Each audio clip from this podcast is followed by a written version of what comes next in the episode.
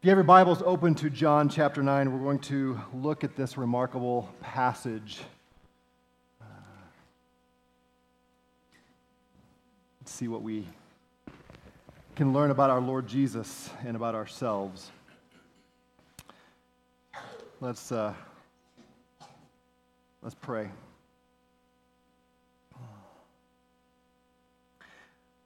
Lord, for those of us who are believers, uh, who've read your word, we, we know this story. It's, it's not new to us. And yet, sometimes when we are this familiar, we can miss the wonder of, of what is done and what is said and what is revealed about you and what is revealed about others and ourselves. Lord, I ask for your spirit to fill us and fill this place and do whatever work we as individuals need to have done in our hearts and our minds, that we would give glory and praise and bow the knee to the Son of Man. I pray for Jesus' sake and in his name. Amen. So there was a book out some years ago called why do bad things happen to good people? Familiar with that book? Anybody? Anybody read that book? Why do bad, why do uh, bad things happen to good people? It's not a great book. You shouldn't read it. At least the one that I'm thinking of. I think it was written by a, a Jewish rabbi, if I recall correctly. But whether you've read that book or not, and even if people haven't phrased it in exactly that way, someone has no doubt asked you a question similar, or you have raised the question in your own mind uh, why, do, why do things happen like this? The, uh, the best answer that I've ever heard was by a theologian named Dr. R.C. Sproul. Many of you know that name. Uh, he was asked, Why do bad things happen to good people? And he said, That only happened once, and he volunteered. That is the, the the right and standard theological answer to the question. See, the assumption to the question, why do bad things happen to good people, is that there are good people. Why would God do anything bad? Why would God allow anything bad to happen to good people? The assumption is, well, there aren't any good people. So we have no right to say to God, what you're doing is unfair because we're sinners. And as sinners, any good thing that happens to us is God's grace and mercy. The fact that we did not wake up today in hell is evidence of God's grace and mercy, right? You see that. And so we need to cut that question off at the, at the front and say there are no good people. So bad things happening to bad people, there's nothing unfair or unjust, unjust about that. That's a good answer. As far as it goes theologically, it's the right answer. But what we're going to see in our passage today, that is not how Jesus handles this scenario with this man who is born blind. He, he takes it a different way, and we're going to look at that. So, the, uh, the story, the scenario is Jesus is passing by. He's, he's been having this long encounter with the Pharisees, and he passes by and he sees a blind man, a man who is blind from birth.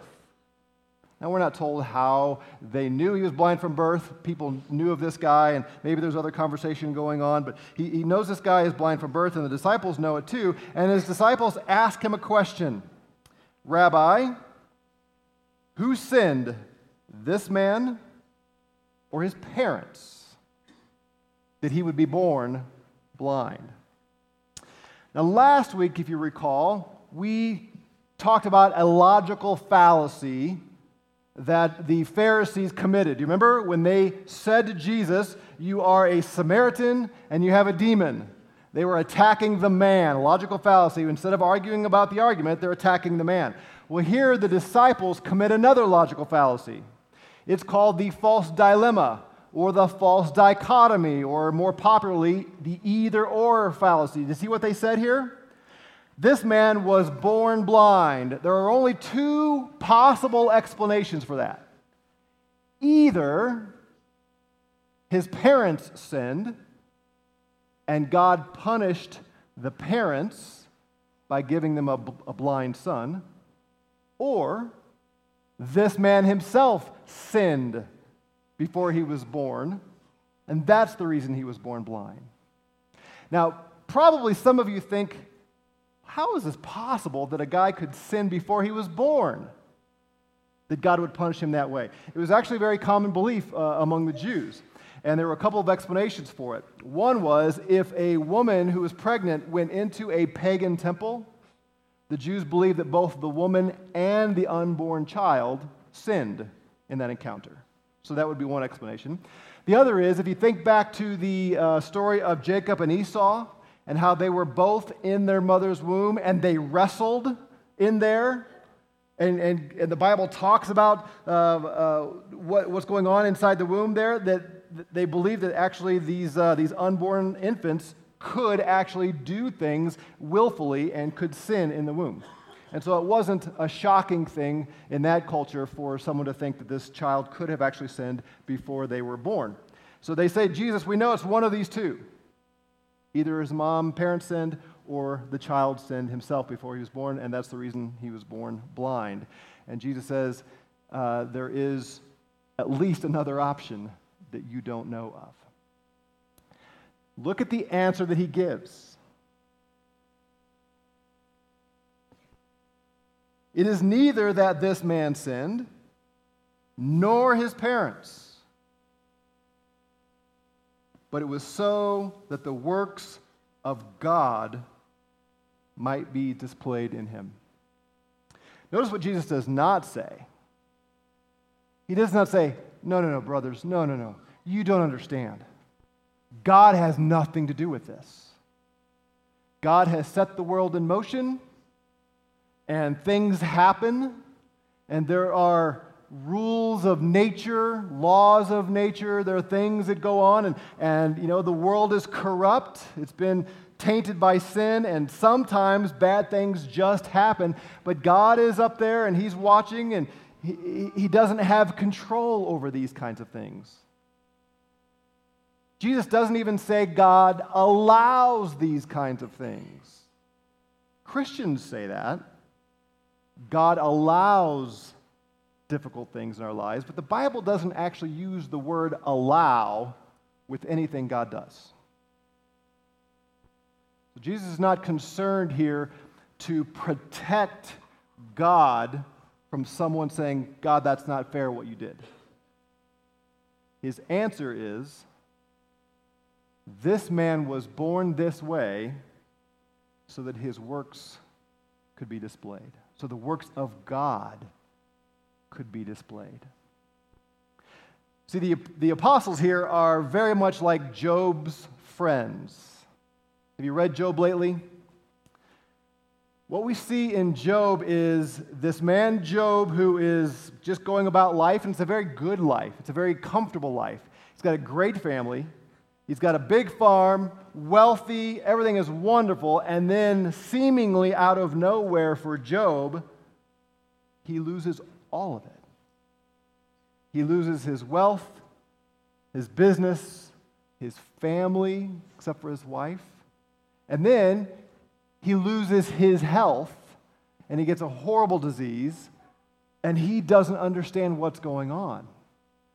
And his good friends, come to him and say, Hey, Job, we know the story. You're clearly in sin. Bad things don't happen to good people. So if you would just start acting better, if you would get right with God, if you would confess your sin, then God would take away all these hard things and give you good things. They were committing the same fallacy as these disciples. What Job didn't understand at the time is there was a bigger story going on. Job is not the center of God's story. Job is not the reason why God is doing everything. What Job didn't know, but we know because we can read about it, is this whole thing happened because Satan is up in the throne room with God, and God says to Satan, Hey, have you considered my servant Job? See how faithful he is to me? And Satan says, Well, of course, look how you give him everything he wants. And God says, Well, even if we took that away, he would still be faithful to me. And Satan says, I don't think so.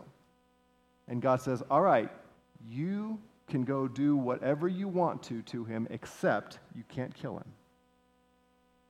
Job is not privy to any of this.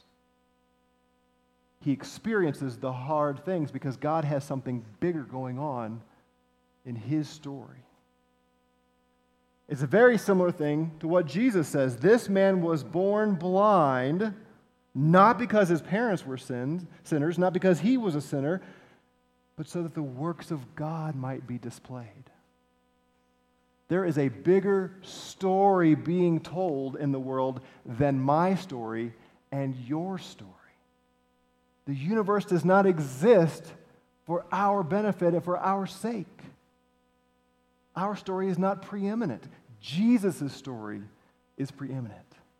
Know how the Lord has to teach us this lesson over and over and over again. I hear, I hear Christians using this kind of language, maybe you've used it as well. Have you heard Christians say, have you thought this when, when things are going hard and they say, ah, I just wonder if I missed God's best? You, you, enter into a relationship, a marriage, and then it's not so happy all the time. And you think, did I just miss God's best? Did God have something better for me? And if I had waited a little longer, I would have found it? You know, the scripture doesn't ever talk like that. The scripture doesn't lay out this hope that if you just do everything right, life is going to be rosy. There's an old song, You Never Promised Me a Rose Garden kind of thing. Uh, God didn't promise us the rose garden. In fact, what He promised us is affliction and hardship and difficulty. Another expression I've heard anytime God closes a door, he opens a. Yeah, you know that, don't you? Have you ever used that phrase? Oh, God slammed that door shut, so I'm looking because whenever he closes a door, he opens a window. Is that what the Bible says? Can we find anything even remotely close to that in the Bible? No. What does that assume? Bad things shouldn't be happening to good people. And so if it looks like a bad thing, we need to look around because God's going to provide something better. Imagine somebody coming up to the Apostle Paul and saying, Hey, Paul, whenever God slams a door, look around. He's going to open a window. You know what Paul would have said? Yeah, I'm probably going to get thrown out of that window. So what's going to happen. Like, I go here and I get beaten up, and then I go there and I get beaten up, and I will go there and I get stoned, not in the Coloradan sense, but in the, and, and, and I go there and I, I get pummeled with, rock. everywhere I go, there's more tragedy waiting for me. Don't give me this nonsense, Paul would say, that God's opening a window. What is presumed? What are we assuming when we think that? that God doesn't want hard things to be happening for us. Tragedy, chaos, sickness, conflict. We somehow think that something is amiss if that's going on in our life. But the scripture says over and over and over again suffering is part of this life and God's plan for us.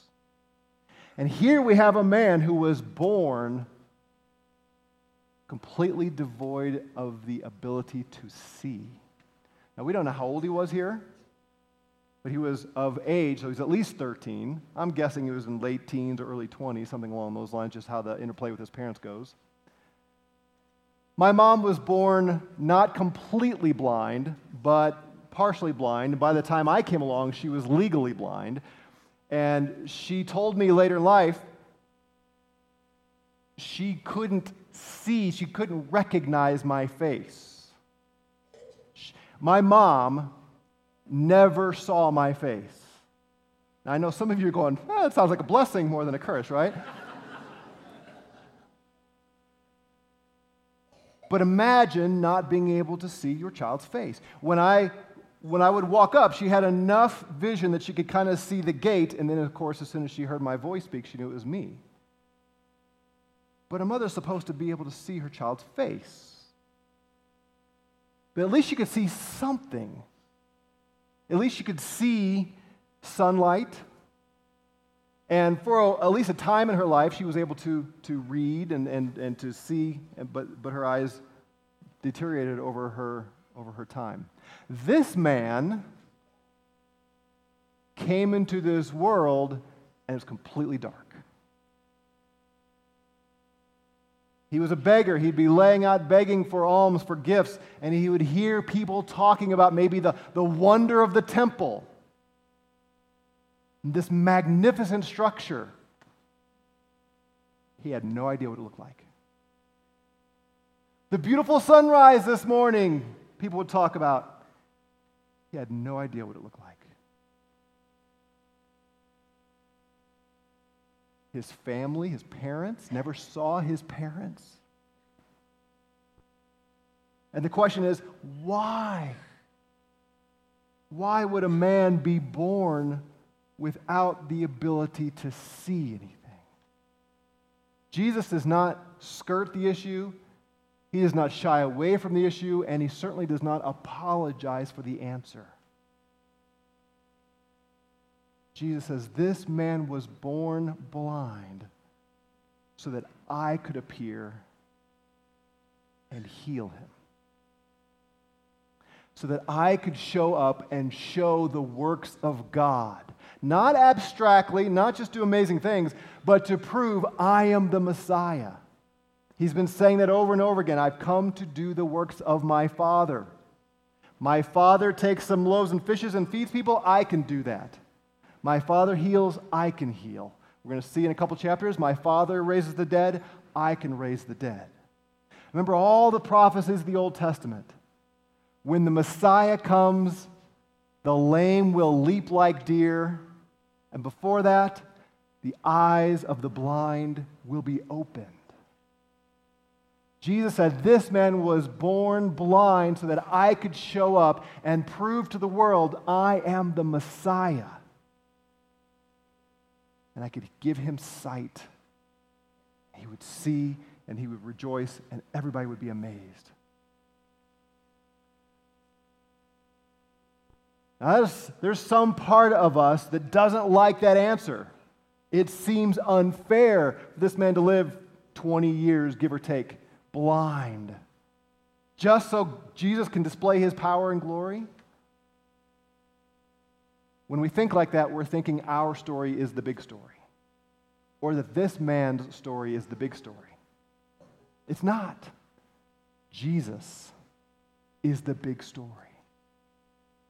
And we need to be thinking how is Jesus glorified in all things, including the hard things? what we call the bad things.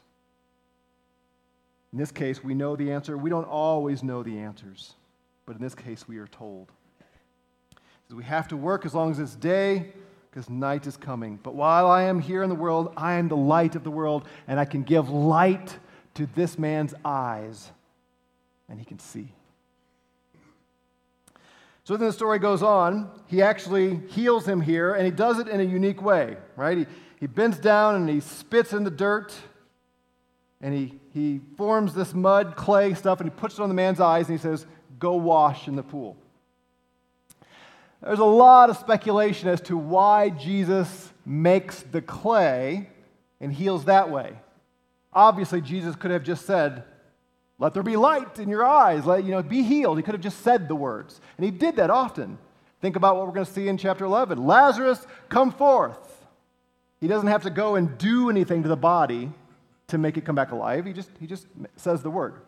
So, why does he choose to put clay on this man's eyes? Well, we're not told specifically.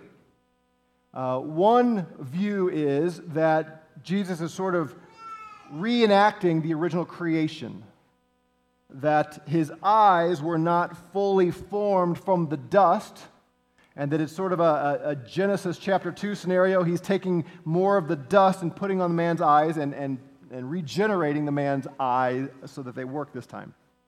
Certainly possible. I think there's another more likely reason. What day is it that Jesus does this? It's a Sabbath day. That's not an accident. Jesus does a lot of what he does on the Sabbath day. Why? Because he knows the Pharisees are watching and that it will provoke them. Or to use our 21st century term, it will trigger them. Right? He knows that's going to happen. Well, the Pharisees, we've already seen in other settings, they had some absurd rules for the Sabbath day. Remember, we saw this one? They had a rule that you can't carry your, your pallet on the Sabbath day. You can't pick up your mat and walk. And remember, we talked about it. Who, who comes up with a rule like that? What, why? Well, another rule they had was you can't heal on the Sabbath. Are any of you guilty of healing on the Sabbath? I mean, how many people in the history of mankind are guilty of healing on the Sabbath? You couldn't do it. You had the ability to heal, couldn't do it on the Sabbath. They also had a rule that you couldn't knead dough, work dough on the Sabbath. How does Jesus make this mud? He spits on the ground and then he kneads the mud. Here's what I think happened. I think he's down kneading the mud and he looks over and eye to eye with the Pharisees.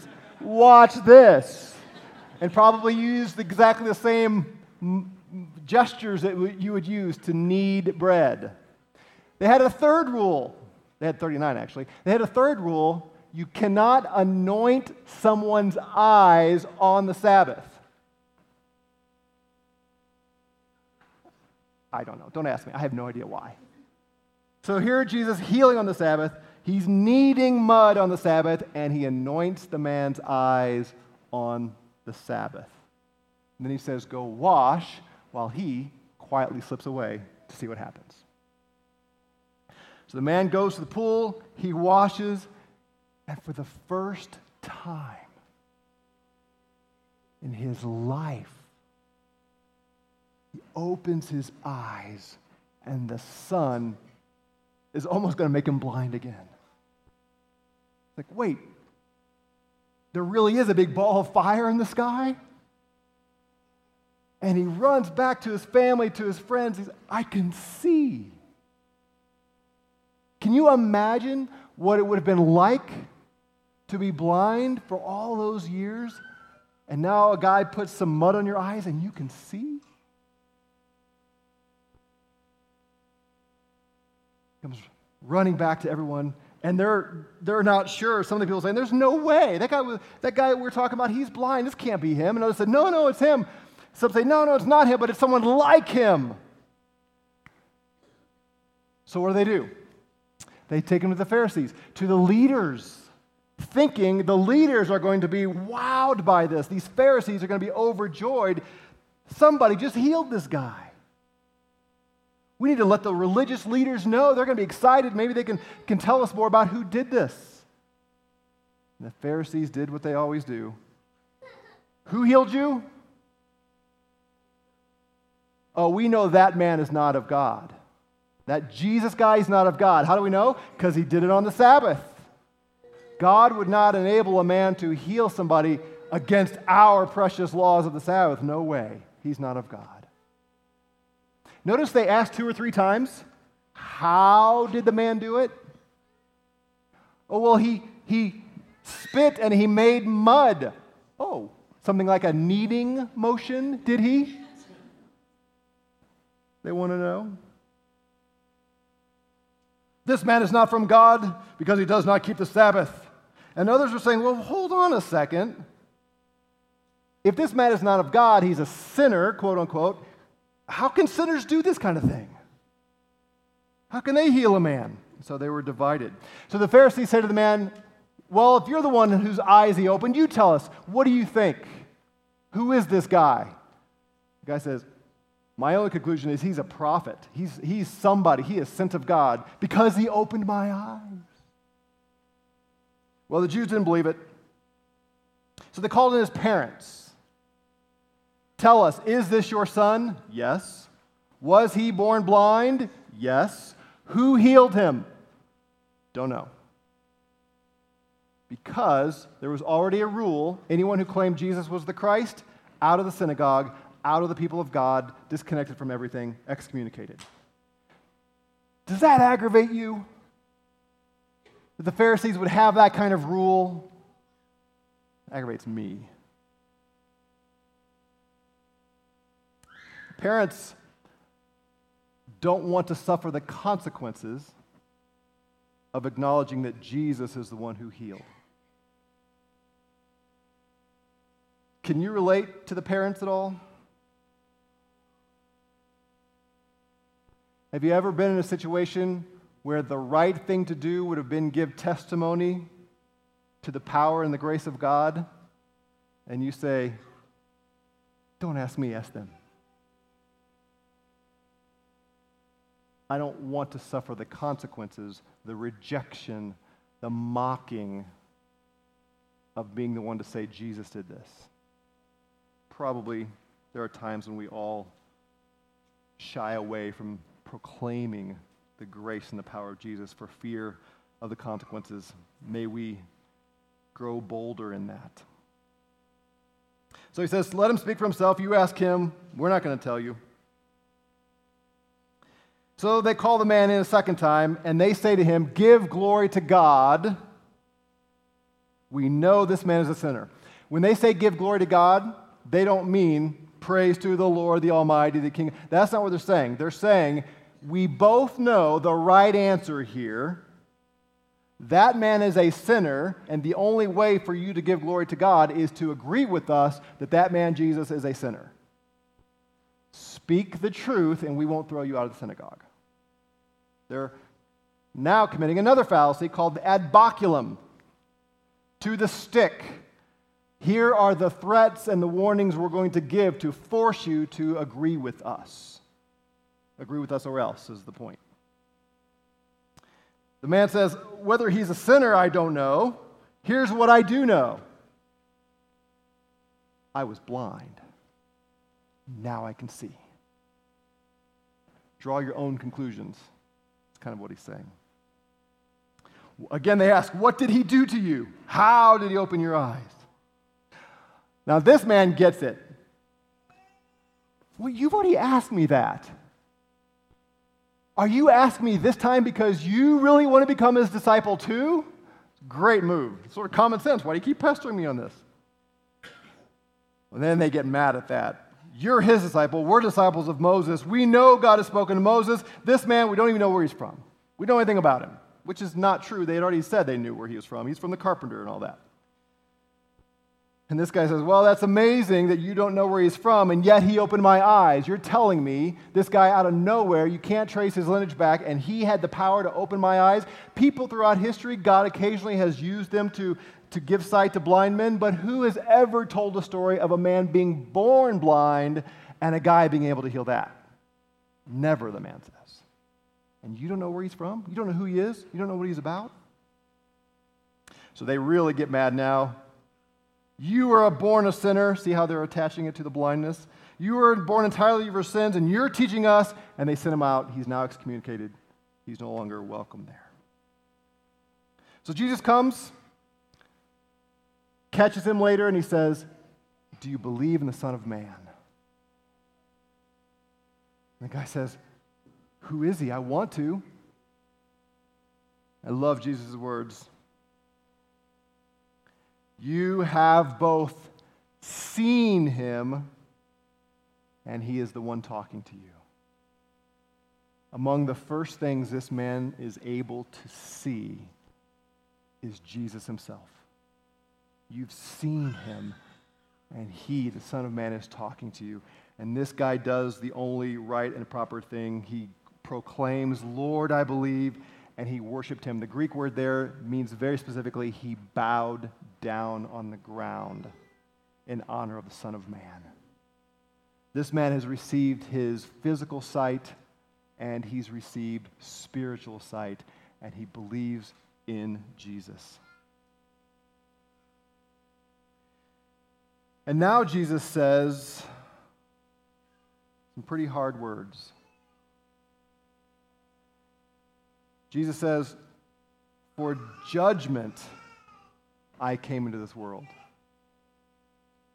For judgment I came into this world. So that those who do not see my face, I'm sorry, those who do not see may see, and those who see may become blind. When you think of why Jesus came to this earth, my guess is this is not the first thing that comes to your mind. Why did Jesus come to the world? He came to seek and save the lost. He came to bear witness to the truth. He came to bring salvation. That's what we're told in John chapter 3. Remember, after Jesus has the interchange with Nicodemus, John tells us God so loved the world that he gave his only begotten Son that whoever believes in him will not perish but have eternal life. And then he goes on to say, The Son of Man did not come into the world to condemn the world, but to save it. Well, in that context, Jesus has just said, I will be lifted up like Moses, and I will draw all men to me. And there it's in contrast to Nicodemus and just the Jewish people. Jesus is saying, I've come to save the world. I'm not here to destroy the world. Don't think that God is going to destroy all those wicked Gentiles and just save the Jews. No, no, I've come for everybody, every nation, tribe, tongue, and, and language. But here the context is different.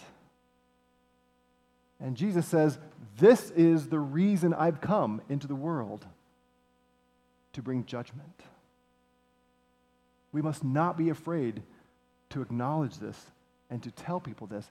Jesus himself said it. The context is this there are some people who believe they can see.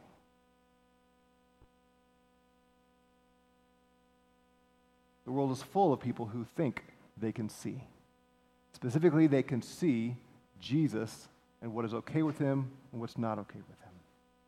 I mean, how many people in our culture today will say things like, I know God, I know Jesus, and I know that Jesus would never judge a person for their sexual orientation. I know that Jesus would never tell a woman, you can't do this with your body. Not my Jesus. I know Jesus never would say a man is the head of his wife. Jesus would never do this or this or this. I know Jesus, I know God, and that's not who God is. My Jesus isn't like that.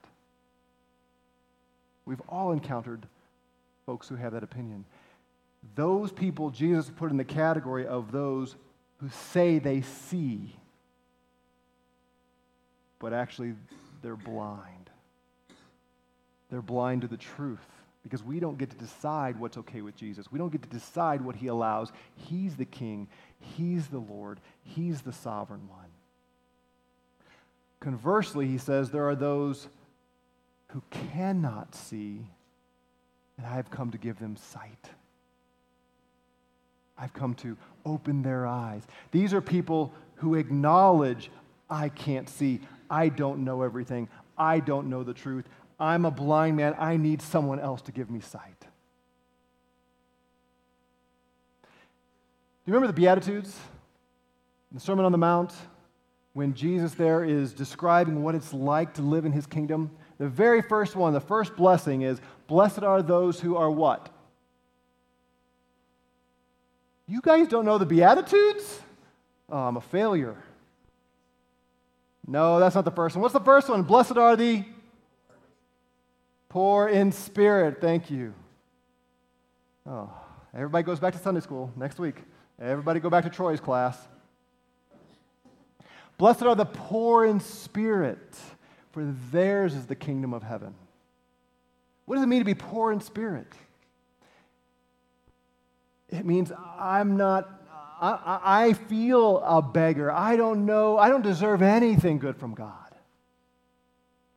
If you don't show grace and mercy to me, Lord, I have no hope. Remember the story Jesus told between the Pharisee who was there at the temple offering a sacrifice? and says, Oh, Lord, I thank you that I'm not like him.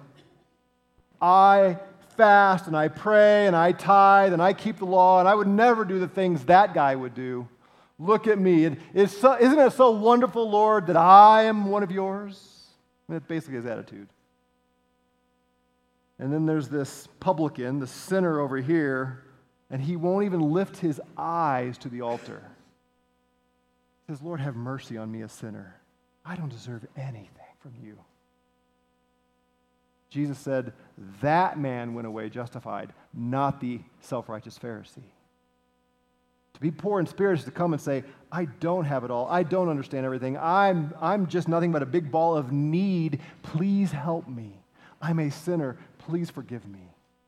And Jesus says, That man is blessed. That man will inherit the kingdom.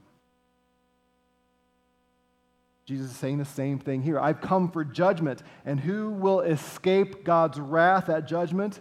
The one who says, I am blind, but you can give me sight. You can enable me to see. It's the contrast between the arrogant and the self righteous, and those who proclaim the ability to determine what is true and not, and those who come humbly saying, I need help, Lord. Forgive me. Well, the Pharisees hear this, of course, and they respond the way you would expect. Are you saying we are blind to Jesus? Jesus says, if you were blind, you would have no sin. He doesn't mean they'd be sinless entirely. He just means if you truly could not see what I was doing, then you wouldn't be guilty of being wrong about what I'm doing. But since you say, we see, your sin remains. Instead of coming humbly and being wowed by the works of Jesus and giving glory and bowing down alongside this other guy saying, Jesus, you are the king, you are the Messiah, these guys say, We see everything and you're not of God, Jesus. This man's a sinner, get him out of here. Jesus says, You've proven you are blind to what God is doing right here in front of you.